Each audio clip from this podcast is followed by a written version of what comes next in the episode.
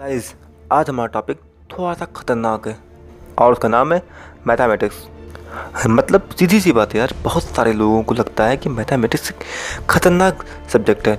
उनको समझ ही नहीं आता ये subject hello everyone this is Vikas Singh I am soft coach and my today's topic is what if there is no math for one hour so with lot of philosophy let's begin guys मैंने कई बार ऐसे memes देखे हैं, जहाँ जहाँ पर दिखाते हैं, ये थीटा, बीटा, अल्फ़ा, गामा जो हमको पढ़ाया जाता था, वो कहीं काम भी आता है। फिर लोग हंसने लगते हैं। अच्छा भाई, देखो भाई, इनकी भी अपनी अहमियत है और और इसी अहमियत को समझाने के लिए मैं ये पॉडकास्ट बना रहा हूँ। हम्म? तो फ़र्स्ट ऑफ़ ऑल छोटी छोटी चीज़ों की बात करते हैं। इंजीनियरिंग नाम की चीज़ तो भूल जाइए कि बिना मैथमेटिक्स के पॉसिबल भी है तो वो तो ख़त्म। उसके बाद आती है हमारी मेडिकल साइंस वो भी नहीं हो सकती। क्यों? देखो नॉर्मल सी बात मेरे भाई कि बिना मिलीलीटर के ज्ञान के आप किसी को सुई नहीं लगा सकते हो। और बिना ग्राम के ज्ञान के आप किसी को दवाइयाँ नहीं दे सकते हो। मतलब कि दवाइयाँ और इंजेक्शन जैसी चीज़ें अब नहीं रहेंगी। एक घंटे के लिए तो वो काम तो हो नहीं रहा उसके बाद हार्ट बीट नापने वाली मशीन हो या फिर ब्लड प्रेशर नापने वाली मशीन हो, ऐसी जितनी भी मशीनें हैं लगभग लगभग मैक्सिमम में कहीं ना कहीं मैथमेटिकल न्यूमेरिक का यूज़ होता है। तो मतलब कि वो चीज़ें भी अब नहीं हो पाएँगी। यूज़ तो हमारा मेडिकल फ़ील्ड भी ख़त्म। उसके बाद आता है हमारा कॉमर्स वाले लोग। देखो भाई कॉमर्स में तो नंबर का यूज़ होता ही होता है तो वो भी ख़त्म।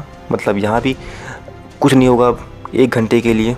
ठीक है? ये मोटा मोटी ऊपर की बात है।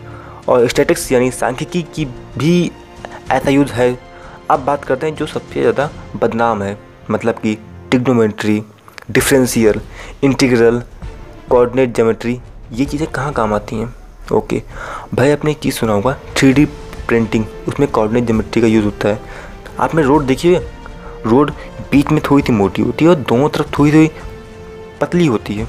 उसका कुछ रीजन होता है और वो कैलकुलेटेड तरीके से बनाई जाती है, जिससे कि आपकी गाड़ियों को मोड़ने में कोई दिक्कत ना आए कभी। और वहाँ पर ऐसी हार्ड कोर कैलकुलेशन काम आती है।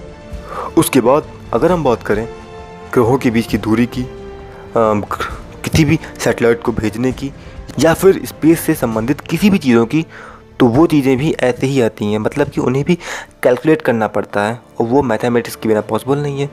और हमारी इसरो और नासा जैसी संस्थाएँ जो है, इस एक घंटे में कुछ नहीं कर सकती हैं। ठीक, उसके बाद आती है मैन्युफैक्चरिंग की बात। मैन्युफैक्चरिंग में कितना सामान लाना है, कितना सामान देना है, किस सामान को किस अमाउंट में बनाना है, किस, कैसे बनाना है कितनी साइज़ कैसा होगा, उसका और बहुत कुछ मैथमेटिक्स पे ही डिपेंड करता है। तो फॉर एग्ज़ाम्पल अगर आपको टायर तैयार करना है तो उसके लिए भी मैथमेटिक्स की ज़रूरत होती है। तो कुल मिला के बात यह है कि मैन्युफैक्चरिंग भी नहीं होगी। तो घूम फिर के हम कह सकते हैं कि मैथमेटिक्स के बिना चीज़ें पॉसिबल नहीं हैं। हम्म? और बाई चांस बाई चांस अगर हम ये मान लें कि एक बार के लिए कुछ ऐसा हो जाए कि मैथमेटिक्स से जो बनी चीज़ें हैं, वो अचानक से ध्वस्त हो जाएँ, ख़त्म हो जाएँ। तो बिल्डिंग्स, सुरंगें हाईवे, हमारे ट्रांसपोर्ट सिस्टम, यानी गाड़ियाँ, मोटर्स, ठीक है? ये सारी चीज़ें ख़त्म हो जाएँगी। इन शॉर्ट हम ये कह सकते हैं कि हमारी जो इंसानी सभ्यता है, वो नष्ट हो जाएगी। इनके बिना जो इंसान ज़िंदा बचेंगे, वो भी ज़िंदा नहीं रह पाएँगे काफ़ी लंबे वक्त तक। तो उम्मीद करता हूँ गाइज़ आपको मैथमेटिक्स की अहमियत समझ में आ गई होगी।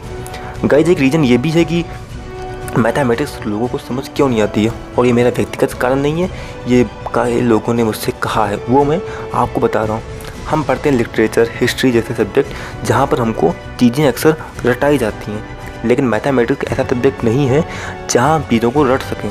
तो हमारा दिमाग रटने वाले चीज़ों को ज़्यादा समझता है? एंड हम लोग को ये जब कोई क्रिएटिव चीज़ें दी जाती हैं तो उन पर इतना फोकस नहीं हो पाता है। तो ये भी एक कारण हो सकता है कि मैथमेटिक्स लोगों को समझ क्यों नहीं आती है। तो गाइज़ मैं उम्मीद करता हूँ आपको बात समझ में आ गई होगी। एंड बी या इंटेलेक्चुअल